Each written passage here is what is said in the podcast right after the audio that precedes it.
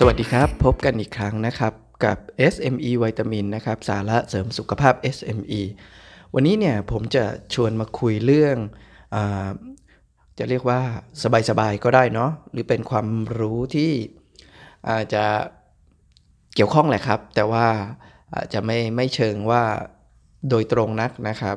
คือหัวข้อที่ว่ามีอาชีพที่จะหายไปแล้วในมุมธุรกิจล่ะนะครับ คือผมเชื่อว่าหลายคนนะครับ อาจจะเคยเห็นบทความหรือว่าอาจจะมีคนพูดถึงว่าความก้าวหน้าทางเทคโนโลยีทุกวันนี้นะครับ หรือว่าความความเจริญของโลกเราเนี่ยมันอาจจะทำให้มีบางอาชีพเนี่ยที่หายไปนะครับคงเคยได้ยินหรือได้เห็นบทความอะไรประมาณนี้มาบ้างนะครับ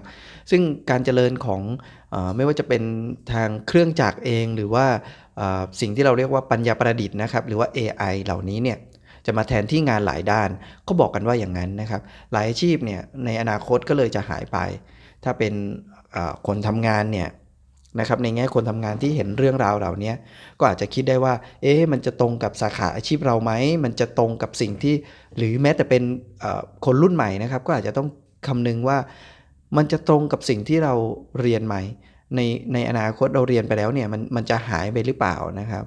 นั่นนั่นก็คือในมุมหนึ่ง แต่ถ้า คุณเป็นเจ้าของธุรกิจล่ะ คนทำธุรกิจล่ะ สิ่งเหล่านี้มันมีผลต่อเรายังไงหรือไม่นะครับ เราอาจจะมาลองดูกันในมุมที่เป็นประโยชน์นะครับ ผมเรียกว่ามาชวนคุยด้วยนะครับ แล้วก็จะให้ข้อมูลในส่วนหนึ่งด้วยนะครับสำหรับตอนนี้นะครับ ขอเรียนชี้แจงไว้ตรงนี้ด้วยอย่างหนึ่งว่าเเรื่องราวเหล่านี้นะครับ มันเป็นเรื่องของการคาดการณ์นะครับ ไม่ว่าจะสื่อไหนสำนักไหนก็ต้องยอมรับว่ามันเป็นเรื่องที่เรามอง อนาคตนะครับ มันจึงเป็นการคาดการณ์ฉะนั้นอะไรที่เป็นอนาคตเนี่ยเราจะถือว่ายังไม่มีใครรู้จริงนะครับ ผมเองก็ไม่ได้บอกว่าผมรู้จริงนะครับ ผมก็ต้องแจ้งให้ฟังว่าเป็นการคาดการณ์นะครับ แล้วก็สิ่งที่จะเอามาแบ่งปันหรือพูดคุยวันนี้นะครับ ข้อข้อมูลทั้งหลายเนี่ยผมก็เอามาจากหลาย ๆ ที่นะครับ จากที่ทั้งที่เคยฟังทั้งที่เคยอ่าน แล้วก็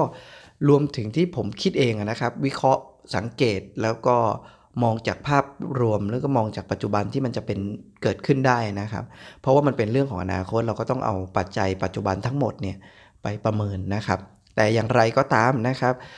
ที่เราจะคุยกันวันนี้นะครับ มันก็เป็นสิ่งที่มันอาจจะมีปัจจัยอื่นเกี่ยวข้องด้วย ที่มันทำให้บางอย่างเนี่ยมันมันอาจจะไม่เกิดขึ้นหรือเกิดขึ้นช้า ซึ่งน่าจะเป็นไปในทางที่เกิดขึ้นช้ามากกว่า ก็อย่างเช่นนะครับ การใช้ทุกสิ่งทุกอย่างในในสายการทำงานเนี่ยมันอาจจะมีเรื่องของกฎหมายนะฮะดังเช่นว่าถ้าเกิดมันเป็นเรื่องของอาอุตสาหกรรมการแพทย์สาธารณสุขอย่างเงี้ยฮะ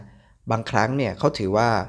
มันเป็นการสุ่มเสี่ยงเกินไป ถ้าจะใช้เครื่องจักรหรือจะใช้อะไรอย่างนี้เป็นต้นนะครับ อันนี้ผมยกตัวอย่างนะครับ เช่น หรือสิ่งที่เราทราบกันพอจะทราบกันว่าเรื่องของระบบบัญชีนะครับ อะไรอย่างเนี้ยนะฮะกฎหมายมันเอื้ออำนวยหรือยังนะครับ ถ้ามันยังไม่เอื้อมันก็ยังถูกใช้ไม่ได้ แม้ว่าทุกวันนี้แล้วเอ่อเราจะมีทำจริง ๆ เราใช้คอมพิวเตอร์ทำบัญชีกันมานานมากแล้วนะครับ แต่ว่าการตรวจบัญชีหรือเอกสารทางบัญชีเนี่ยมันก็ยังจำเป็นต้องมีอยู่ในหลาย ๆ กรณีนะครับ ดังที่เราทราบกันดี ฉะนั้นปัจจัย ที่มันไม่แน่นอนเหล่านี้มันก็ยังส่งผลไปถึงเรื่องของภูมิภาคด้วยนะนะครับ เช่นบางประเทศเนี่ยยอมรับได้ สิ่งหนึ่งที่ที่ผมอยากจะยกตัวอย่างเลยก็คือว่าเรื่องของรถไร้คนขับนะครับ บางประเทศเนี่ยเริ่มเปิดให้ทดลองแค่ทดลองนะฮะบางประเทศก็เปิดใช้ได้ประมาณหนึ่งนะครับ โดยที่ยังไม่ได้แบบว่าเขาเรียกว่าอะไรครับ autopilot จริงๆนะครับที่มันต้องเป็นข้อถกเถียงนะฮะว่ามันไม่ใช่ autopilot นะครับมันมันแค่ semi นะครับมันหรือมันเหมือนกับ กึ่งกึ่ง auto นะครับมันไม่ได้ auto จริง กฎหมายยังไม่อนุญาตทำนองนั้นนะนะครับ ก็คือมันเป็นเป็นเรื่องของที่อาจจะเกิดการผิดเพี้ยนได้ในการคาดการณ์นะครับ ว่ามาช้ามาเร็ว แต่อย่างไรก็ตามนะครับผมอย่างที่ผมบอกไปแล้วนั่นแหละเรื่องอนาคตไม่มีใครรู้จริง เอามาเป็นแค่ข้อสังเกตนะครับ ทีนี้อาชีพที่เขาบอกว่าจะหายไปเนี่ยผมผมมองอย่างนี้ครับ ผมมองว่าสิ่งเหล่านี้มันเป็นการเปลี่ยนแปลงนะครับ แล้วผมก็ไม่ได้เชื่อว่าผมก็ไม่ได้เห็นเหมือนเหมือนคนอื่นไปทั้งหมดนะครับ บางอย่างผมก็มองว่ามันเริ่มเปลี่ยนแล้วแหละสายอาชีพเนี้ยมันเริ่มเปลี่ยนแปลงแล้วแหละ แล้วมันก็จะเปลี่ยนต่อไปนะครับ ผมจะแยกเป็นอย่างนี้นะฮะเป็น 3 เป็น3หมดหนึ่งคืออาชีพที่ที่เปลี่ยนแปลงแล้วนะครับ คือมีการเปลี่ยนไปเป็นอย่างอื่นแล้ว แล้วก็เริ่มจะไม่ได้ใช้คนแล้วนะครับแล้วก็จะเปลี่ยนต่อไปจะเปลี่ยนมากขึ้นนะครับอาชีพที่2ก็ส่วนที่2นะครับไม่ใช่อาชีพที่ 2 กลุ่มที่ 2 ก็ว่าได้คือ ผมมองว่ามันจะ เปลี่ยนไปครึ่งเดียวอะครับอาจจะเปลี่ยนแล้วก็ไม่หมดแล้วมันอาจต้องใช้เวลานานมาก ถ้าจะเปลี่ยนไปทั้งหมดอันนี้เป็นในความคิดผมนะครับ อย่างที่3นะครับผมใช้คำว่าเป็นกลุ่มอาชีพที่ยากจะเปลี่ยนนะครับ ผมใช้คำว่ายากจะเปลี่ยน คือทำไมต้องยากจะเปลี่ยนนะ เพราะว่ามันมันคงยังมองไม่เห็นว่ามันจะใช้อย่างอื่นแทนมนุษย์ได้ร้อยเปอร์เซ็นต์ทำนองนั้นนะครับ ผมก็จึงมองว่าเป็นกลุ่มอาชีพที่ยากจะเปลี่ยน แต่ทั้งสิ้นทั้งปวงนะครับ อาจจะพูดได้ไม่หมดครอบคลุมนะครับ แต่จะแชร์เป็นในเชิงมุมมองว่าทำไมผมจึงมองอย่างนี้นะครับ ไปเรื่อยๆ ก่อน มาดูกันก่อนนะครับว่ามีอะไรบ้าง กลุ่มแรกเลยก็คือ กลุ่มที่เราเห็นกันบ้างแล้วว่าอาชีพนี้มีการเปลี่ยนแปลงแล้ว เริ่มไม่มีแล้วหายไปแล้วเลือรวมถึงว่าน่าจะเปลี่ยนต่อไปอาจจะยังเปลี่ยนไม่หมดนั่นเอง อาชีพแรกเลยก็คือกลุ่มที่อยู่ในลายผลิตนะครับ รวมๆเลยอยู่ในลายผลิต กลุ่มในลายผลิตคืออะไรก็คือกลุ่มคนที่อยู่ในอุตสาหกรรมโรงงานนะครับ บางส่วนที่คอยดูแลการผลิตชิ้นส่วนอุปกรณ์หรือผลิตอะไรที่มันเป็นจำนวนเยอะๆครับ แล้วมันเขาต้องดูแลอยู่ในลายนะฮะ ผมเชื่อว่านะครับแล้วทุกคนส่วนใหญ่ก็เชื่อว่าตรงนี้หายแน่นอน เพราะมันสามารถการทำอะไรซ้ำๆอะครับอาชีพที่อยู่ในลายผลิตคืออาชีพที่คุณทำอะไรซ้ำเดิมอะฮะผมยกตัวอย่างนะครับทำอะไรซ้ำเดิม เช่น โรงงานสับปะรดก็จะมีตำแหน่งปอกสับปะรดนะครับแต่เดิมเลยนะปอกสับปะรดก็คือปอกด้วยมือเนี่ยฮะทุกคนมันจะต้องช่วยปอกปอก แต่โอเคเขาก็จะ train ให้ว่าต้องปอกยังไงนะปอกปอกปอกแบบนี้ แต่ตอนหลังก็จะไม่มีแหละ เพราะว่ามันจะมีเครื่องปอกได้แหละนะครับ โดยใช้การโดยใช้วิธีการที่กรองไซส์ของสับปะรดมาก่อนนะครับ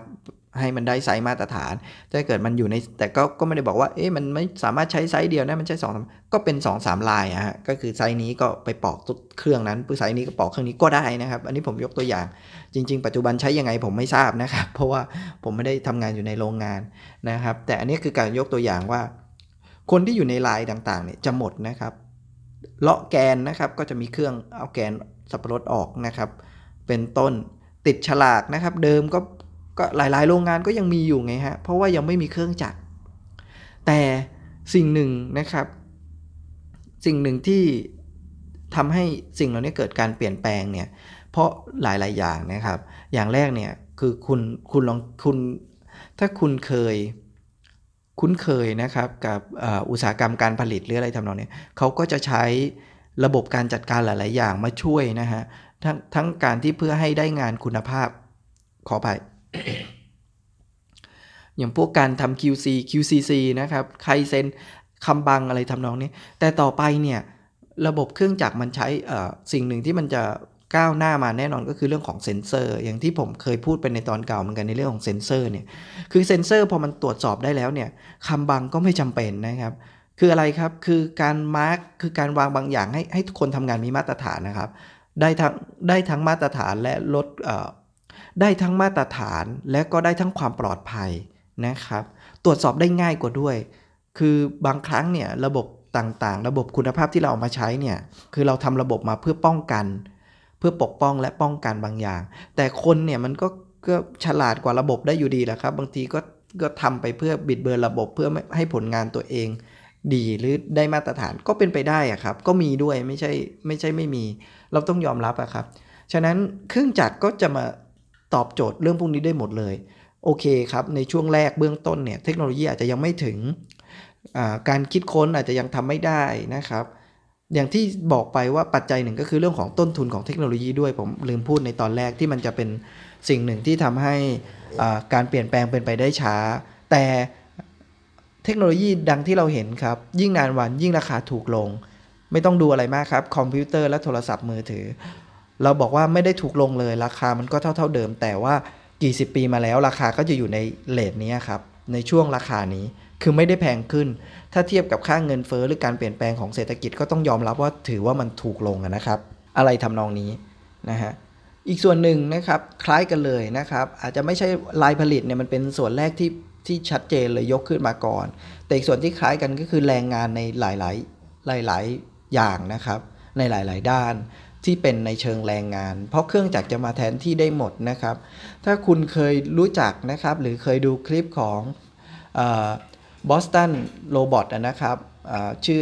ชื่อชื่อจริง ๆ ผมลืมขออภัย แต่ผมชอบมากเลย แล้วเห็นมาหลายปีแล้วนะครับ การพัฒนาหุ่นยนต์ของเขาเนี่ยใกล้เคียงมนุษย์ใกล้เคียง Android ทุกทีแล้วหมายหมายถึงว่าใน movement ในการทำบางสิ่งบางอย่างนะครับ อีกส่วนหนึ่งที่ที่ดีมากแล้วก็คือ เขาไม่ได้ใช้เป็นมนุษย์นะฮะผลิตเป็นแบบ2 4ขาครับ ก็คือเป็นวัวเป็นเราจะเรียกว่าอะไรดี เป็นสัตว์สี่เท้านะครับ แต่มันเป็นหุ่นยนต์ก็คือว่ามันมันดีกว่าตรงที่ว่ามันก็จะใช้เหมือนกับแทนลาแทนม้าได้ ถามว่าแล้วมันดีกว่ารถยังไงก็คือในพื้นที่บางอย่างเนี่ยมันยากที่จะใช้เป็นรถนะครับ เช่นขึ้นเขาขึ้นเดินในที่หิมะเป็นต้นอย่างเงี้ยนะฮะมันมันจะไปได้ทุกสภาพนะครับพูดง่าย ๆนะครับ อะไรก็ตามนะครับ แต่สิ่งเหล่านี้มันจะสามารถทดแทนแรงงานได้มากขึ้นเรื่อยๆ ซึ่งทุกวันนี้มันก็มีเยอะแล้วนะครับ ผมเชื่อว่าในยุคของท่านนะครับ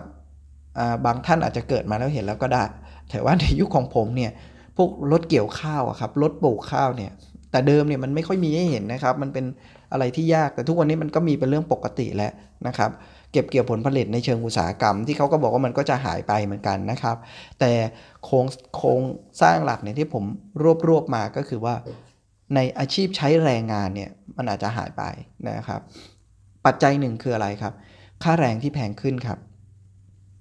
เราคงเห็นความเปลี่ยนแปลงนะฮะ ในคนยุคยุคผมเนี่ยยุค 90 เนี่ยหรือยุค 2000 ก็อาจจะพอเห็นบ้าง ก็คือว่า เดิมทีเนี่ยคนทางภาคอีสานเนี่ยเขาจะบอกว่าผมไม่ได้พูดเชิงดูถูกนะครับ มันคือความจริงที่ที่เราเห็นมาว่าคนในภาคอีสานส่วนหนึ่งเนี่ยจะมาเป็นผู้ใช้แรงงานเดิมทีนะครับเดิมที แต่ในภายหลังเนี่ย ก็พัฒนาขึ้นนะครับเขาก็เจริญขึ้นนะครับ ทัดเทียมนะฮะก็กลายเป็นว่าคนไทยทั้งหมดเลยนะครับ น้อยคนเลยนะฮะส่วนใหญ่เลยนะครับ ก็จะเริ่มเป็นส่วนใหญ่นะผมไม่ได้บอกว่าหมด ส่วนใหญ่เนี่ยก็จะเริ่มใช้แรงงานน้อยลง ไม่ว่าจะเป็นคนภูมิภาคไหนจะไม่จำเพาะแล้วก็จะมีคนที่ใช้แรงงานอยู่ทุกภูมิภาค อาจจะด้วยการทำงานที่สะดวกใกล้บ้านเป็นท้องถิ่นก็ก็ว่ากันไป แต่ คนงานคนที่ใช้แรงงานส่วนใหญ่จะมาจากต่างดาวแหละนะครับ มาจากประเทศที่พูดกันตรงๆในเชิงเศรษฐกิจก็คือว่าด้อยพัฒนาด้อยเศรษฐกิจกว่าเรา อย่าเรียกว่าด้อยพัฒนาเลยครับ ไม่ได้หมายความว่าเขาไม่มีความคิดหรืออะไรนะ ผมผมผมว่ามันเป็นคำที่ไม่ไม่เชิงนั้น แต่เรียกว่าเศรษฐกิจอาจจะยังไม่ดีเท่าใช้คำนี้นะครับ ก็เลยต้องไปหากินในในประเทศที่เจริญทางเศรษฐกิจกว่า มันก็ไม่ต่างกันนะครับ ในจังหวัดเราก็ยังไม่เจริญเท่าเมืองหลวง ก็ต้องไปหากินในเมืองหลวงกัน ก็ก็ไม่ใช่เรื่องแปลกอะไรก็คล้ายกัน แต่ในขณะเดียวกันคนในประเทศเราไปใช้แรงงานต่างประเทศแทน เพราะว่าได้ค่าจ้างมากกว่า แต่สิ่งที่หนึ่งที่จะสังเกตได้ก็คือ ตอนนี้แรงงานเดิมทีนะครับ ก็จะเป็นต่างด้าวเดิมทีเนี่ยก็จะเป็นจากพม่าเป็นหลัก แต่หลังๆพม่าก็เริ่มไหม้แล้วครับ ก็จะต้องเป็นเขมรแทน ต่อไปมันก็จะหมดอะครับ เพราะว่าถึงเขาไม่มาทำงานแล้วเพราะค่าแรงมันถือว่าถูกไปแล้วสำหรับเขา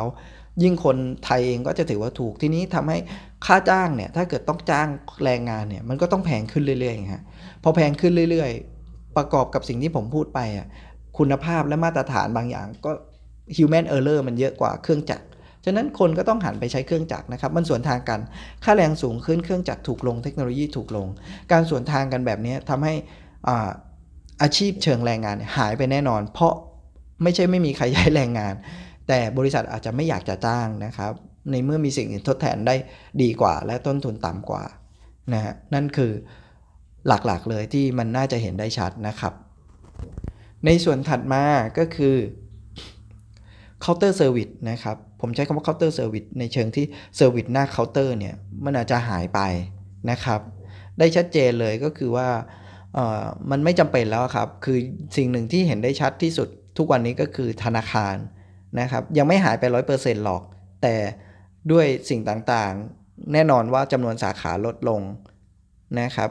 ธนาคารส่วนใหญ่ก็ผมคนหนึ่งที่ยังต้องไปธนาคารอยู่ก็คือไปเรื่องของเช็คบริษัท แต่การทำธุรกรรมส่วนตัวไม่ไปแล้วนะครับ ไม่ไปแล้ว แล้วผมปิดบัญชีนู่นนี่นั้นรวมบัญชีเดียวด้วย เพื่อความคล่องในการใช้แอปพลิเคชันแอปเดียว ไม่ต้องยุ่งยากนะครับ ไม่อยากจะยุ่งยากด้วย แล้วก็ทุกวันนี้เวลาเราโอนผ่านแอปพลิเคชันเนี่ยในเรื่องสาขาของธนาคารก็ไม่เป็นปัญหาแล้ว เพราะว่ามันจะไม่ค่อยมีค่าธรรมเนียม ไม่ใช่ไม่ค่อยมีถ้าผ่านแอปนี่ผมยังไม่เห็นมีใครคิดค่าธรรมเนียมนะครับใครคิดได้ก็จะอยู่ไม่ได้ เพราะว่าธนาคารอื่นเขาก็จะบอกว่าไม่คิดค่าธรรมเนียม นะครับ ตู้ ATM เองอะไรเองเนี่ย มันก็จะน่าจะลดน้อยลงไป แต่สิ่งหนึ่งที่แน่นอนเลยก็คือเคาน์เตอร์เนี่ยเคาน์เตอร์ต่างๆ ไม่ใช่แค่เฉพาะธนาคาร ธนาคารอาจจะเป็นธุรกิจแรกที่เห็นผลชัดเจน แต่ต่อไปผมก็เชื่อว่าก็จะไม่มีแม้แต่แคชเชียร์ห้างร้าน เพราะอะไรครับ เพราะว่าดังที่เราเห็นในเชิงทดลองไปแล้ว ไม่ทราบว่ามีใครเห็นไหมนะ ผมอาจจะพูดพูด พูดเอาในมุมตัวเองเป็นหลักไปนิดนึงก็คือหลายท่านอาจจะยังไม่เห็นก็ได้ แต่ถ้าท่านได้เห็นก็คือ ร้านค้าที่เป็นร้านสะดวกซื้อนะครับของ Amazon เนี่ยเขาเขามีคอนเซปต์เป็น Amazon Go ก็คือคุณเข้าไปหยิบหยิบหยิบหยิบหยิบอะไรก็ได้ แล้วก็เดินออกมานะครับเพียงแต่สิ่งหนึ่งที่มันจะต้องติดตัวท่านก็คือเรื่องของแอปพลิเคชันนะครับที่มันผูกไว้ว่าท่านได้ซื้ออะไรไปบ้างหยิบอะไรไปบ้าง และเป็นเงินเท่าไหร่ ก็จะตัดเงินผ่านแอปพลิเคชันนั้นอัตโนมัติ ผมมองว่ามันไม่แปลกอะครับ มันก็เหมือนที่เราใช้บัตรเครดิต แต่เราต้องไปผ่านกระบวนการรูดบัตรก่อนที่แคชเชียร์ที่เคาน์เตอร์ ต่อไปเนี่ยเวลาเราเดินเข้าไปเนี่ยมันก็จะเป็นไปได้ที่เซ็นเซอร์มันจะอยู่ตามจุดต่างๆ ทั่วห้างทั่วร้านนะครับเซ็นเซอร์นั้นจะรวมถึงว่าเราเดินไปตรงไหนแล้ว มันจะได้ประมวลผลเชิงวิเคราะห์ว่าจุดที่คุณไปนะเป็นจริงไหมคุณได้ไปแวะซื้ออะไรจริงหรือไม่ มันมันได้อ้างอิงกันนะครับ ไม่ใช่เพียงแค่เซ็นเซอร์ตอนตรวจจับเข้าและออก แบบนั้นเนี่ยมองดูความปลอดภัยหรือความเชื่อถือเป็นไปได้ยากมันไม่ใช่หรอกครับ ต่อไปเซ็นเซอร์มันจะตรวจจับท่านตลอดเวลาที่ตั้งแต่ท่านเดินเข้าร้านยันเดินออกมาป้องกันขโมยได้แน่นอน เพราะว่ารวมถึงนะครับรวมถึงกล้องวงจรปิดนะครับ คืออเดี๋ยวผมจะพูดอีกอาชีพหนึ่งนะครับ แต่ว่าเอาไว้ตอนท้ายรวมถึงนะกล้องวงจรปิดก็ก็เป็นตัวหนึ่งที่ช่วยได้ว่า เป็นหลักฐานที่ดีว่ามันจะเกิดอะไรขึ้นในร้านค้านั้น เมื่อท่านหยิบหรือใช้บริการอะไรนะครับ เป็นต้นนะครับ อันนี้ก็คืออีกอาชีพหนึ่งที่เชื่อว่าน่าจะหายไปนะครับ พวก counter service ต่างๆนะฮะอาชีพต่อมาก็คือ คนขับรถทุกประเภทเลยนะครับ ไม่ใช่แค่แท็กซี่นะฮะขับรถไถขับรถขนส่งสินค้าอะไรเงี้ย เพราะว่าเขาเชื่อว่าในอนาคตเนี่ยไม่ใช่ว่าในอนาคตในปัจจุบันเราเห็นได้เห็นกันแล้ว ก็คือ รถไร้คนขับใช่ไหมครับ เมื่อมีรถไร้คนขับแล้วเนี่ย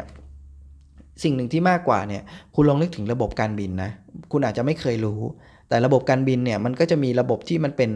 ให้เราเห็นเส้นทางทำไมเครื่องบินบินบนฟ้าแล้วไม่ชนกันนะครับผมไม่ได้พูดถึงว่ารถยนต์ต้องบินได้นะแต่โครงข่ายที่มันจะ พัฒนาขึ้นเนี่ยโอเค เครื่องบินมันไม่เยอะเท่ารถ แต่คุณรู้ไหมเวลาเครื่องบินจะลงที่สนามสนามบินหนึ่งอะ่ะมันก็ไม่ใช่น้อยนะครับ มันก็เยอะนะครับ ระบบเหล่านั้นยังทำให้เครื่องบินไม่ชนกันได้ ไม่ซ้อนกันได้ ผลัดกันเข้าออกได้ รถยนต์อนาคตผมว่ามันก็ไปถึงจุดนั้นแหละครับ มันไม่ใช่แค่การขับอัตโนมัติ แล้วก็จะจับเฉพาะสิ่งแวดล้อม แต่มันน่าจะมีเซ็นเซอร์ที่เป็นโครงข่ายเดียวกัน แน่นอนเมื่อมันเป็นโครงข่ายเดียวกัน มันก็จะเหมือนรางรถไฟที่เรามองไม่เห็น ก็คือระบบนำร่องระบบ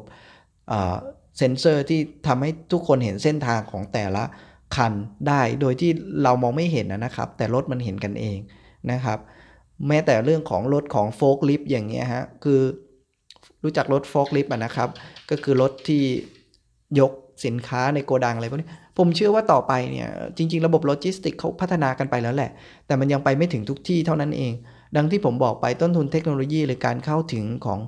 แต่ละภูมิภาคภูมิภาคเนี่ยมันก็แค่ต้องใช้เวลา แต่ไม่ได้หมายความว่ามันจะไม่ไป อนาคตมันไปแน่นอน พวกอาชีพใน Inventory ก็เป็นอีกส่วนหนึ่งที่คล้ายกันนะครับ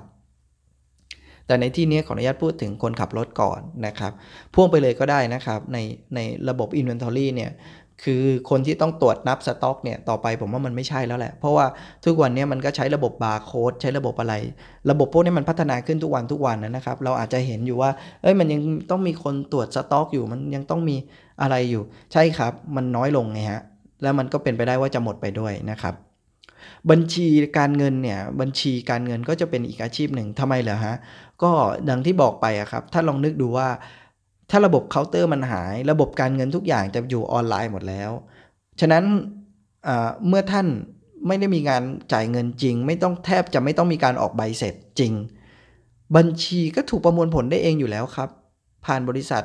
ผมเชื่อว่าทุกวันนี้ก็ใช้ระบบบัญชีกึ่งอัตโนมัติกันมากมายแล้วครับ ถ้าลองคิดดูอย่างเซเว่นนะถ้าเกิดมีคนมานั่งทำบัญชี ผมก็ไม่รู้นะครับ อันนี้ขออนุญาต ถ้าใครรู้เล่าให้ผมฟังหน่อยก็จะเป็นพระคุณยิ่งนะครับ ว่าระบบบัญชีเขาทำยังไง แต่ผมเชื่อว่าบริษัทอย่าง CP CPO เนี่ยครับคงไม่ปล่อยให้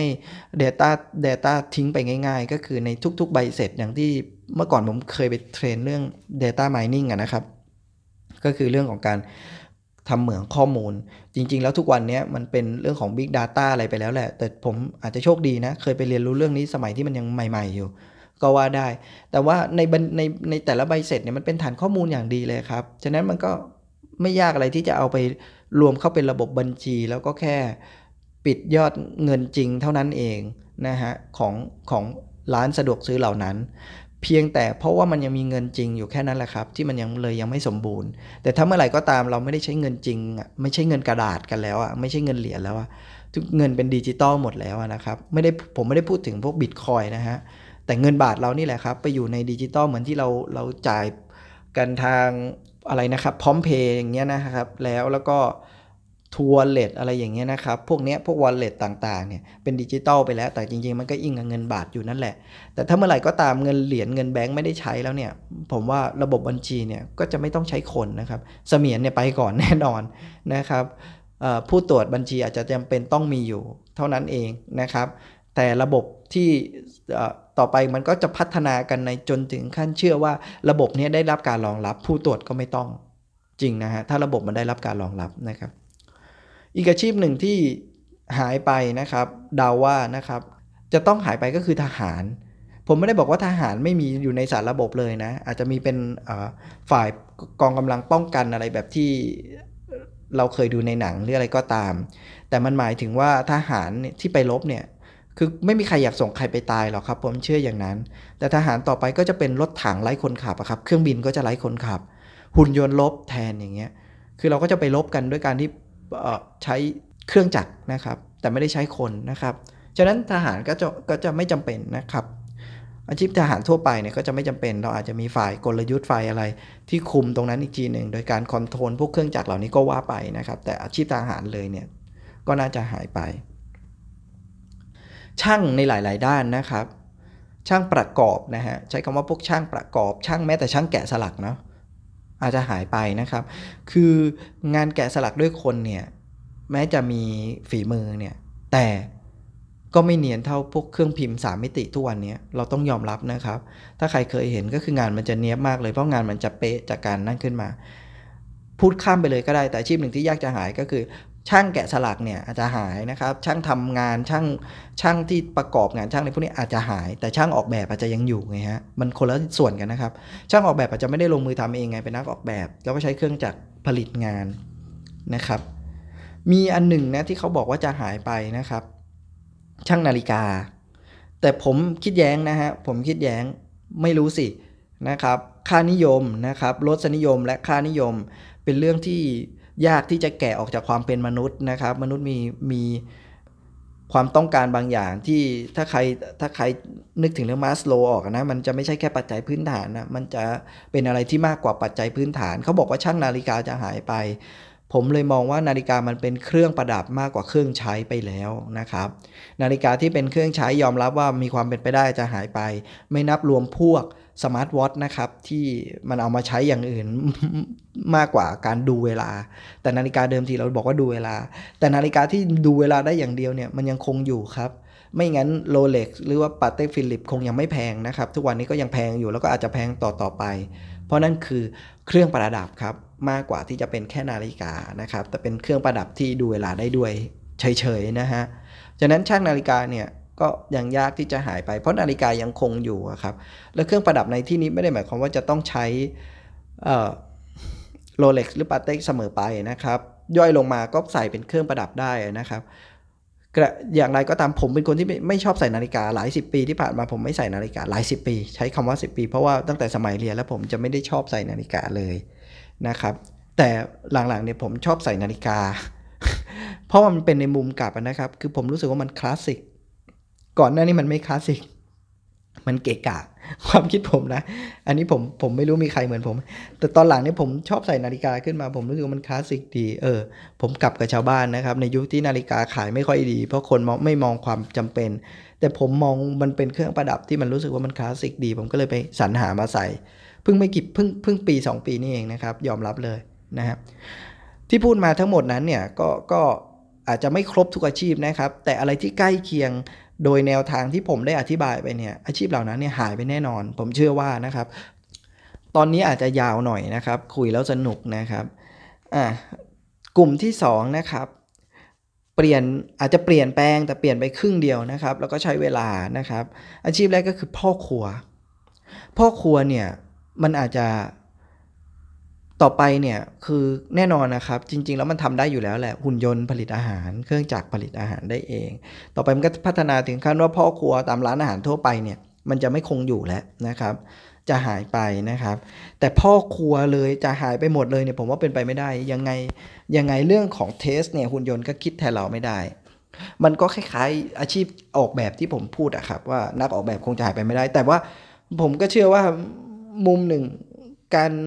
การกินอาหารจากหุ่นยนต์เนี่ยมันก็ทำให้เรารู้สึกแปลกๆนะ ผมว่ามันมันอาจจะเปลี่ยนไปครึ่งเดียวไง แล้วก็ต้องใช้เวลานานพอสมควรมันอาจจะเปลี่ยนไปเลยอะ่ะซึ่งผมไม่รู้นะมันอาจจะไม่เปลี่ยนก็ได้ แต่ผมจึงจึงให้มาอยู่ในหมวดเปลี่ยนครึ่งเดียวไงครับเปลี่ยนเปลี่ยนแค่ครึ่งเดียวแล้วก็อาจต้องใช้เวลา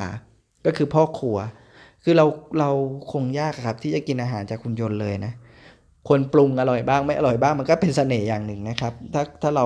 ถ้าเราคิดว่ากินเพื่ออยู่กันหมดเนี่ย ผมว่าทุกวันนี้เรากินอาหารสำเร็จรูปกันหมดแล้วแหละครับ ไม่ต้องไปร้านอาหารเราไม่ใช่ฮะฉะนั้นมันจึงมีความเป็นมีความ sensitive อยู่นะผมผมผมเชื่อว่าท่านนึกออกตามผมนะครับ เด็กเสิร์ฟก็เช่นกัน พนักงานบริการต่างๆด้วยนะครับ คือเราบอกว่าหุ่นยนต์เสิร์ฟได้ไหม self service ได้ไหมได้ครับ ทุกวันนี้มุมหนึ่งเนี่ย เด็กเสิร์ฟในอย่างอ่าแมคโดนัลด์ฟาสต์ฟู้ดพวกนี้ก็ไม่มีเด็กเสิร์ฟอยู่แล้วถูกไหมฮะแต่ในทำไมเราเรารู้สึกว่ามันจะเป็นคนละความรู้สึกก็คือ ในร้านอาหารต่างๆ เราก็ยังต้องการได้รับบริการนะครับ ผมเชื่อว่างานบริการต่างๆเนี่ยไม่สามารถแทนที่ด้วยหุ่นยนต์ได้ร้อยเปอร์เซ็นต์โอเคครับ ถ้ามันแทนด้วยหุ่นยนต์นั่นหมายความว่าราคาถูก แต่เราทุกคนไม่ต้องการราคาถูกนะครับ เราทุกคนต้องการ service ที่ดี ฉะนั้นแม้ว่าค่าแรงจะแพงขึ้นนะครับ ค่าแรงต่างๆ จะแพงขึ้นในงานบริการ แต่เราก็พร้อมจ่ายเพราะงานบริการเป็น exclusive อะเป็นเอ่อเป็นสินค้าพรีเมียมนะครับ ที่มันมีการบริการด้วยนั่นเอง ผมเชื่อว่าเช่นนั้นนะครับ ไม่ไม่ต้องมองอะไรมากนะครับ การที่เราเอาซื้ออ อุปกรณ์อิเล็กทรอนิกส์แล้วก็ต้องไปซ่อมเอง ส่งศูนย์ซ่อมที่ศูนย์ กับสาย onsite service ก็คือมีช่างมาซ่อมให้ให้ที่ถึงที่เนี่ย มันก็เป็นคนละเรื่องแล้วนะครับนะฮะเราก็รู้สึกได้ถึงการบริการที่ดีกว่า ฉะนั้นในส่วนของงานบริการเนี่ยอาจจะหายไปบ้างครับ อาจจะหายไปครึ่งหนึ่งของอุตสาหกรรมมีความเป็นไปได้ ถ้าใครที่ต้องการของถูกของสะดวก ก็ไม่ต้องใช้พนักงาน แต่ใครที่ต้องการความรู้สึกที่ดีก็จะต้องการใช้พนักงานอยู่นั่นเองนะครับ อีกอาชีพหนึ่งก็คืออาชีพที่เกี่ยวกับด้าน Security ต่อไปผมว่ายามก็จะหายแล้วนะฮะ เพราะว่าต่อไประบบกล้องระบบอะไรทุกอย่างเนี่ยมันจะสามารถผมเชื่อว่าพัฒนาได้ไปกระทั่งว่าเกิดสิ่งแปลกปลอมอะครับ คุณคุณสวิตแล้วมันก็จะถึงสถานีตำรวจโรงพักเรืออะไรก็ตาม คือเมื่อทุกทุกเทคโนโลยีมันก้าวหน้ามากขึ้นนะครับ ระบบประตูระบบ ต่างๆเนี่ยมันก็มาเช่นเดียวกันกับเซนเซอร์แหละครับ ระบบ Security ก็มีความเป็นไปได้ที่ว่าน่าจะหายไปนะครับ AI ก็จะเข้ามาแทนที่ในเรื่องพวกนี้ด้วย คือแม้ว่าสิ่งหนึ่งเนี่ยทุกวันนี้เรารู้อยู่แล้วว่ากล้องอะมี แต่กล้องอะก็ต้องใช้คนดูใช่ไหมนะครับแทนที่รปภรปภเราจะบอกว่ารปภทำงานได้ทันที อะไรก็ตาม แต่ว่าเชื่อเถอะครับ มันก็จะเหมือนแรงงานนะครับ ต่อไปว่า ยามก็หลับนะฮะรปภถ้าเกิดแค่เฝ้ายามเนี่ยแค่ security เนี่ยไม่ได้ไม่ได้ช่วยอะไรแล้วนะครับ ผมเชื่อว่านะฮะอาจจะแต่เปลี่ยนครึ่งเดียวนะครับ แต่ในบางที่ก็ยังจำเป็นต้องมีนะครับ เช่นเพื่อเอาไว้ตรวจจับนะครับ อาจจะไม่หมดแต่ก็ใช้ร่วมงานกับสิ่งอื่น เช่น อย่างน้อยคุณก็ต้องเป็นคนเฝ้าดูกล้องอะ AI ยังไว้ใจไม่ได้ ไม่เชื่อใจ AI นะครับ มันเป็นเรื่องที่ยากเกินไป มีเรื่องตลกกันนะครับ ผมผมเองก็ติดกล้องกล้องไว้หน้าบ้านนะครับ โดยเฉพาะเวลาที่ต้องออกไปข้างนอกเนี่ยกล้องก็จะช่วยได้ในแง่ที่กับใครมาหน้าบ้านเนี่ยมันจะ alert นะครับ มันก็จะแจ้งเตือนไปที่โทรศัพท์มือถือ ผมว่ามีมีการเคลื่อนไหวที่หน้าบ้านนะฮะก็บ่อยเลยครับที่ มันแจ้งเตือนตลอดเวลา เพราะว่าแมงมุมกำลังชักใยอยู่หน้ากล้องนะครับ แมงมุมก็เดินไปเดินมา แล้วแมงมุมเป็นเป็นสัตว์ที่ขยันมาก ถ้าคุณเคยดูสารคดีนะครับ อันนี้ก็ก็คือก็คือยังเป็นแค่เซ็นเซอร์ที่มองแง่หนึ่งก็คือเราก็จะประเมินได้ว่ามันเป็นเซ็นเซอร์ที่ยังไม่ซับซ้อนนะครับ ใช้คำว่ายังไม่ซับซ้อน ก็อาจจะจำเป็นต้องใช้เวลาในการที่จะยกเลิกระบบ Security โดยไม่ใช้คนนะครับ แต่เชื่อได้ว่า ก็จะต้องหายไปเยอะนะครับ แต่จะยกเลิกไป 100%เนี่ยยากนะครับ เพราะอาจจะมีการที่อย่างที่บอกว่าบางที่เนี่ยก็จำเป็นต้องใช้คนจริง ๆ เช่นห้างสรรพสินค้าอย่างเงี้ยพอมันมีเกิดเหตุการณ์อะไรขึ้น ต่อให้คุณมีระบบที่เรียกว่าตรวจจับอะไรแล้วเนี่ยมันก็ต้องมีการสืบสวนสอบสวนบ้างการคุมตัวบ้างอะไรก็ตาม ซึ่งใช้หุ่นยนต์เนี่ยมันน่าจะยากนะครับ ในเร็ววันนี้นะฮะน่าจะยาก อีกกลุ่มอาชีพหนึ่งที่จะหายไปครึ่งเดียวก็คือสื่อสิ่งพิมพ์ ก่อนหน้านี้เขาบอกว่าธุรกิจสิ่งพิมพ์เนี่ยตายแน่นอนอะไรตายแน่นอน ณ วันนี้ผมว่ามันไม่ได้ยากเกินไปแล้วแหละที่คนเราจะอ่านอีบุ๊กนะครับ ผมโดยส่วนตัวเองผมนี่เหมือนนาฬิกาเลย ช่วงหนึ่งผมไม่ได้ซื้อหนังสือนานมากทั้งนั้นที่เมื่อก่อนเนี่ยผมเป็นคนที่ชอบไปซื้อหนังสือมาก แล้วชอบเดินเข้าร้านหนังสือมาก มีความสุขนะครับ ซื้อเยอะไม่เยอะเนี่ยไปดูไปหยิบไปอ่าน บางทีก็นะครับอ่านของคนอื่นบ้างอะไรบ้าง เข้าห้องสมุดบ้างนะครับ แล้วก็ไปซื้อเรื่อยๆนะครับ ก็อาจจะไม่ใช่หนอนหนังสือถ้าเทียบกับท่านอื่นนะ ที่ซื้อตลอดเวลาก็ไม่ใช่แล้วจุดหนึ่งหายไปด้วยไม่ได้ซื้อ เนื่องจากว่าสื่อออนไลน์มีอะไรให้เสพเยอะเกินก็เหมือนหลาย ๆ ท่านนะครับ แต่ย้อนกลับมาณวันนี้กลายเป็นว่าผมผมเริ่มกลับมาซื้อหนังสืออีกครั้งนะครับ ต้องยอมรับว่าอะไรพวกนี้มันจะกรองด้วยนะนะครับ นาฬิกาที่ไม่มีคุณภาพมันก็จะต้องหายไปจากตลาดที่แค่ดูเวลาได้นะครับ หายไปเรื่อยๆนะไม่ใช่ว่าหายไปเลย เพราะมันจะกลายเป็นสิ่งที่ฟุ่มเฟือย คนก็จะไม่รู้จะซื้อถึงแม้มันจะถูก แต่ก็ไม่รู้จะซื้อไปทำไม ถ้าคนซื้อก็จะซื้อดีไปเลยนะครับ เหมือนหนังสือครับหนังสือที่ไร้คุณภาพก็จะหายไปเรื่อยๆเพราะคนไม่อ่านนะฮะนี้พอคนที่ต้องการอ่านหนังสือก็จะต้องอ่านแต่หนังสือที่มีคุณภาพ เชื่อว่านะครับ มันก็จึงยังอยู่ แล้วก็มันไม่ใช่เรื่องของการเสพติดว่าอ่านบนหน้าจอแล้วไม่เหมือนหนังสือไม่เกี่ยวนะครับ ผมว่ายังไงมันก็ไม่เหมือนกันนะครับ จะใช้แทนที่ได้ดีกว่ากันไหมก็อยู่ขึ้นการปรับตัวก็เป็นไปได้ แต่ผมก็ยังเชื่อว่าสื่อสิ่งพิมพ์ก็ยังจำเป็นอยู่นะครับ ในอีกหลายหลายปีไปเลยนะครับ เชื่อว่ายังไม่หายนะครับ ในหลาย ๆ อย่างนะครับ ไม่ใช่แค่หนังสือนะครับ โปสเตอร์หรือว่าการ print ad อะไรบางอย่าง ก็ยังจำเป็นอยู่ดีครับ มันจะมีความรู้สึกหรือก็มีความจำเป็นต่อปัจจัยหนึ่งนะครับ สื่อสิ่งพิมพ์ลดน้อยลงนะครับ อย่างที่ผมบอกว่ามันอยู่ในโหมดเปลี่ยนครึ่งเดียวนะครับ แต่หายไปไม่หมดนะครับ สินค้าหลาย ๆ อย่างด้วยเหมารวมเลยก็คือ สินค้าที่มันจะกลายเป็นเรื่องของความคลาสสิกนะครับอะไรอะไรที่เป็นตัวอย่างเรื่องนี้ได้ดีก็คือว่า ทุกวันนี้ยังมีคนเล่นกล้องฟิล์มอยู่ ไม่ทราบว่าท่านรู้หรือไม่ แต่ยังมีอยู่นะฮะ คนยังเล่นกล้องฟิล์มอยู่ แผ่นเสียงยังมีคนเล่นอยู่เลยขนาด MP3 กำเนิดมาหลายปีแล้วนะครับ MP3 เนี่ยกำเนิดมาในช่วงประมาณปี 1988 นะครับ แต่คนมานิยมใช้จริงก็ราวปี 1998 นะครับ 10 ปีถัดมาเป็นยุคการเกิดของ WinAm ไม่ทราบว่าท่านรู้จัก WinAm ไหมนะครับ แต่หลายคนเชื่อว่ารู้จักและเป็นโปรแกรมที่ต้องมีติดคอมพิวเตอร์แน่นอนนะครับ ปี 1988 นะครับ ปี 1998 ปี 2008 นะครับ3 20 ปี ปี 2018 30 ปีแล้วนะครับ ที่ WinAm เอ่อที่ MP3 กำเนิดขึ้นมา ก็ยังมีคนฟังแผ่นเสียงอยู่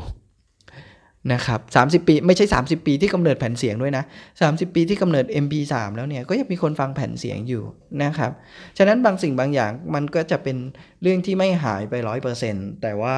จะหายไปส่วนหนึ่งนะครับ ครึ่งหนึ่งหรือว่าหายไปเยอะเลยก็ว่าได้แต่มันก็ยังคงมีอยู่ไม่ได้หายไปเลย ฉะนั้นในวงการอุตสาหกรรมอะไรก็ตามที่เกี่ยวข้องกับสินค้าที่มันกลายเป็นเรื่องของความคลาสสิกไปแล้วเนี่ย แล้วคุณทำงานอยู่ในอุตสาหกรรมนั้นเนี่ยก็จะไม่ตกงานนะครับ ยากนะฮะก็คือก็คือมีความเป็นไปได้ แต่ถ้าคุณไม่ชำนาญไม่เก่งในเรื่องนั้นๆ หรือองค์กรคุณไปไม่รอดก็เรื่องหนึ่งนะ แต่ผมบอกว่าอาชีพนี้ไม่ยังไม่หายไปหมดนะครับ แค่ยังมีอาชีพเหล่านี้ที่ต้องทำงานกับพวกนี้อยู่นะครับ โอเค กลุ่มสุดท้ายนะครับ ก่อนหน้านี้คือกลุ่มที่จะเปลี่ยนครึ่งเดียว หรือต้องใช้เวลาในการเปลี่ยนหรือว่าจะเปลี่ยนไปเยอะแต่ไม่มีทางหมดไปนะครับ แต่ว่าเปลี่ยนบ้างนะฮะแต่กลุ่มสุดท้ายนี่คือกลุ่มที่ยากจะเปลี่ยนนะครับ ในมุมมองผมคืออาชีพนี้ไม่หายไปนะครับ ยากยากมากเลยก็คือ วิศวกรนะครับอย่างแรก คือ คือเราต้องเข้าใจอะครับว่าต่อไปมันจะมีคนงานหายไประบบนู่นหายไป แต่วิศวกรมันมันจะมาแทนนะครับ แล้วมันจะต้องมาก เพราะเขาจะต้องเป็นคน วิศวกรก็ไม่ต่างจากนักออกแบบอะครับเขาก็ต้องออกแบบเหมือนกันนะครับ มุมหนึ่งแต่ในเชิงลึกซึ้งกว่าก็คือเกี่ยวกับการสร้างความสัมพันธ์ของส่วนสิ่งอื่นด้วย เช่นต้องใช้วัสดุอะไรรองรับน้ำหนักเท่าไหร่ถ้าเป็นวิทยากรในเชิงโครงสร้างนะครับ ผมยกตัวอย่างเฉยๆนะฮะ รวมถึงวิทยากรด้านอื่นๆเนี่ยก็จะต้องเข้าใจนะครับ ในในโครงสร้างของสิ่งนั้นๆ ซึ่งต้องมีวิศวกรก่อนนะถึงจะรู้ว่าเอาเครื่องจักรหรือเอาเทคโนโลยีมาใช้อะไรนะครับ ผมก็เลยมองว่ามันยากที่จะที่จะมีที่จะหายไปโดยอาชีพนี้นะครับ ต่อมานะครับนักวิทยาศาสตร์ หรือนักวิเคราะห์ต่างๆนะครับ ไม่ใช่แค่นักวิทยาศาสตร์อย่างเดียวพวกนักวิเคราะห์ต่างๆ ก็ ก็ยังไงก็ต้องเป็นผู้สร้างอะครับเป็นผู้สร้างเครื่องจักรเป็นผู้สร้าง AI เป็นผู้ที่รู้ว่าจะไปคอนโทรลให้พวกนี้มันทำงานได้ยังไง ฉะนั้นอาชีพนี้ยังไงก็ยากอะครับ รวมถึงนักวิทยาศาสตร์เนี่ยอาจจะต้องใช้เทคโนโลยีช่วยครับ แต่เทคโนโลยีจะมาแทนที่นักวิทยาศาสตร์เป็นไปไม่ได้นะครับ ผมว่ายากนะฮะ ยากด้วยหลาย ๆ ปัจจัย ผมว่าท่านก็พอนึกออก รวมถึงนักออกแบบนะครับที่พูดไปแล้วอันนี้อาชีพหนึ่งนะครับ นักออกแบบใน หลาย ๆ ด้านนะครับ เพราะว่าศิลปะไม่ได้เป็นเรื่องของความถูกต้องความเที่ยงตรงนะครับ ศิลปะเป็นเรื่องของความรู้สึกการจินตนาการความเป็นเรื่องของอารมณ์ ซึ่งซึ่งอีกนานกว่าเทคโนโลยีแล้วว่า AI จะเข้าใจในเรื่องมุมนี้ อารมณ์ที่ความไม่สมเหตุสมผลด้วยซ้ำนะครับ ไม่ต่างกับนักออกแบบก็คือศิลปินนะครับศิลปินทุกสาขาเลย นักร้องนักแสดงนักเขียน นักเขียนเนี่ยยังสำคัญนะครับ ก็บอกว่า AI เขียนบทความได้แล้วจะวิเคราะห์หนังสือเบสเซลเลอร์แล้วเอามาเขียนได้แล้วนู่นนี่นั่นนะครับ ผมก็ยังเชื่อว่าก็มีขึ้นได้แต่ยังไงนักเขียนก็ยังไม่หมดไปครับผมผมก็ไม่ได้บอกว่าผมเป็นนักเขียน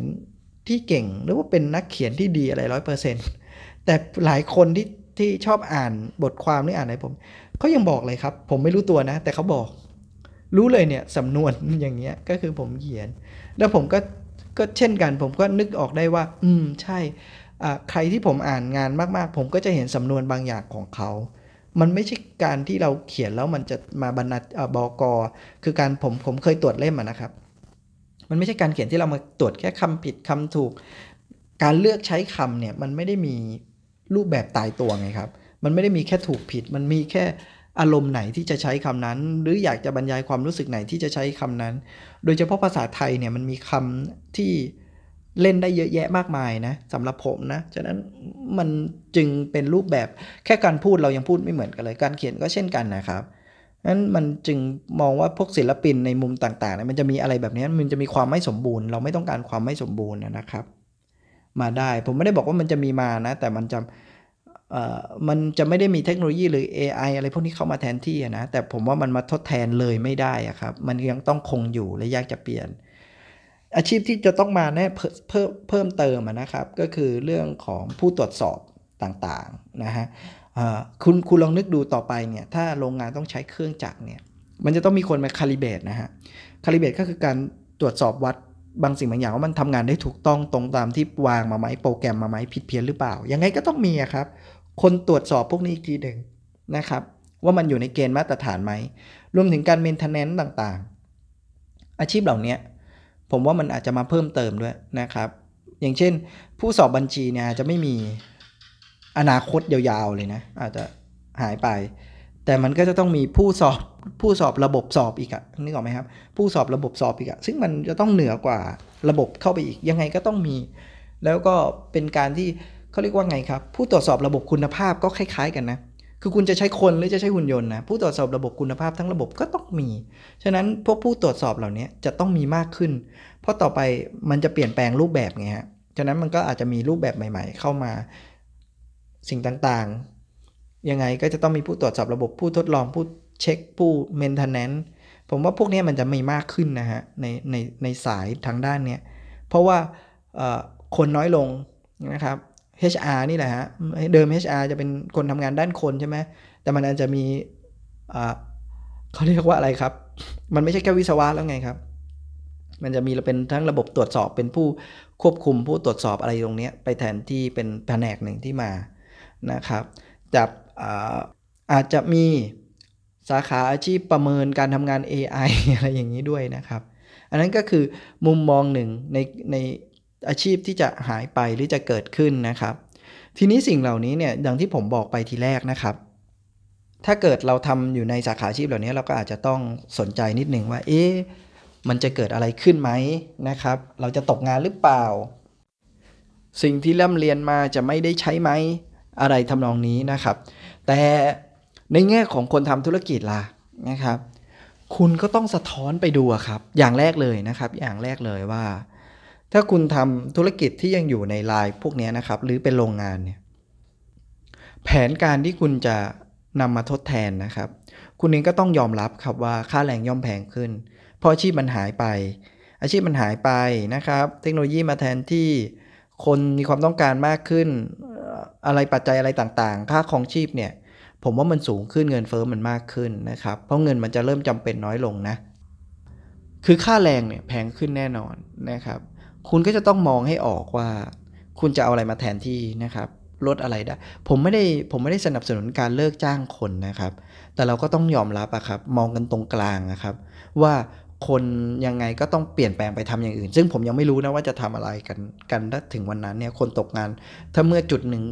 ปริมาณคนตกงาน เริ่มเยอะขึ้นจริงๆเนี่ยมันจะเป็นยังไง แต่ผมเชื่อว่านโยบายรัฐก็จะต้องออกมารับรองพอให้คนที่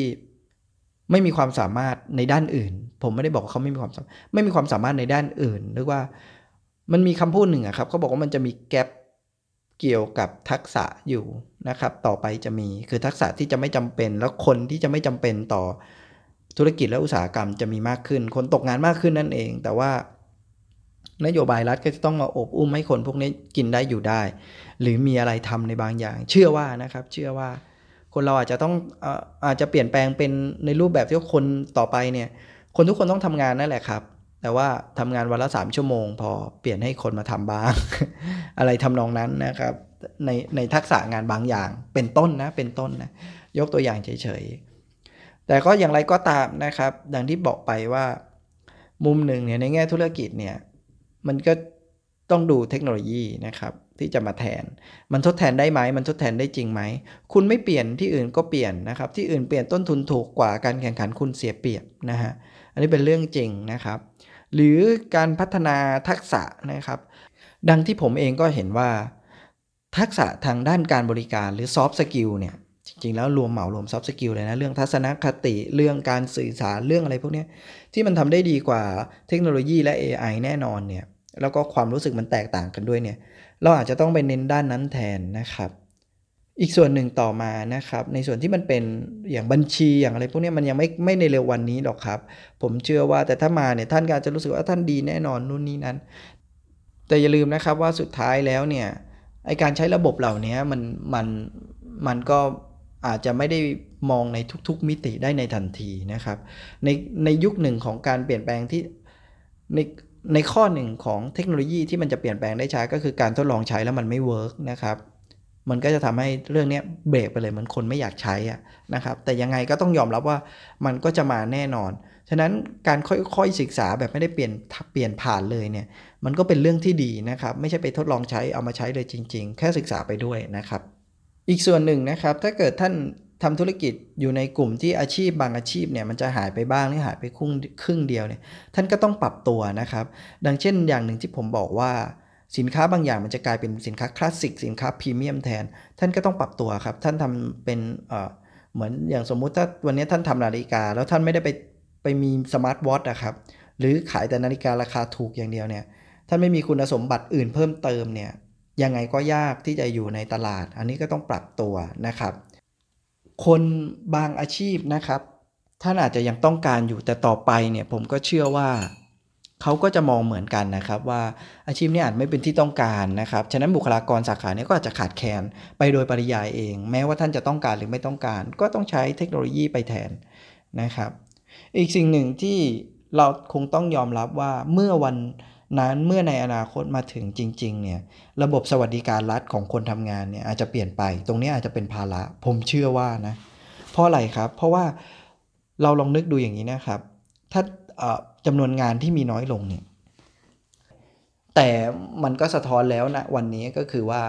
รัฐนะครับรวมถึงหรือประเทศที่จเจริญแล้วเนี่ยเราก็จะต้องเราก็จะเล็งเห็นได้ว่า สวัสดิการของพนักงานเนี่ยมันจะมีมากขึ้นตามตัว ตรงนี้อาจจะเป็นภาระ แต่ว่าจำนวนพนักงานข้อดีก็คือว่าเมื่อจำนวนพนักงานน้อยลงเนี่ยท่านก็อาจจะเอาส่วนนั้นไปเติมเต็มให้ตรงนี้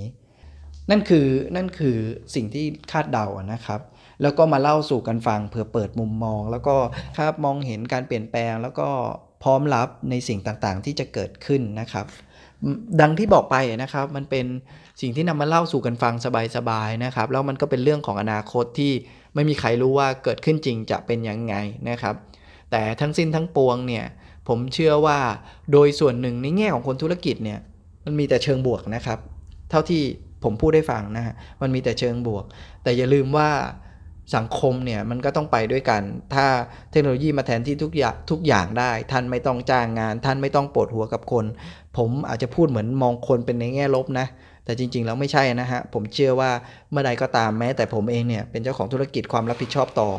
คนต่อลูกน้องต่อทีมงานเราเนี่ยเราจะมีสูงอยู่แล้ว และอยากให้ทุกคนได้ดีได้สบายเหมือนกันนะฮะผมก็เชื่อว่าเป็นอย่างนั้น แต่ว่าสิ่งที่พูดถึงไปเนี่ยมันมันยากที่จะปฏิเสธนะครับ เพราะมันเริ่มเข้ามาแล้ว แล้วก็เราก็ไม่รู้ว่ามันจะเป็นยังไงต่อไป อนาคตมันย่อมเกิดการเปลี่ยนแปลงแน่นอน ก็คงพอจะได้สาระและแง่คิดอะไรไปบ้างนะครับสำหรับ ในตอนนี้นะฮะถูกใจหรือมีข้อเสนอแนะอะไรอย่างไรนะครับ ก็เชิญนะครับ แสดงความคิดเห็นนะครับกันได้สะดวกที่สุดเลยก็ที่เชิญไปที่เพจเลยนะครับ SME วิตามินนะครับ ชื่อเดียวกับพอดคาสต์นี้นะครับ ก็พบกันใหม่อีกทีสัปดาห์หน้านะครับ หรือไม่แน่ใจว่าผมอาจจะมีตอนพิเศษมาขั้นให้ไหมนะครับ ก็พบกันอีกครั้งต่อหน้าแล้วกันนะครับ วันนี้สวัสดีครับ สนับสนุนโดย วิมังสาเทรนนิ่งเราพัฒนาคน คนพัฒนาองค์กร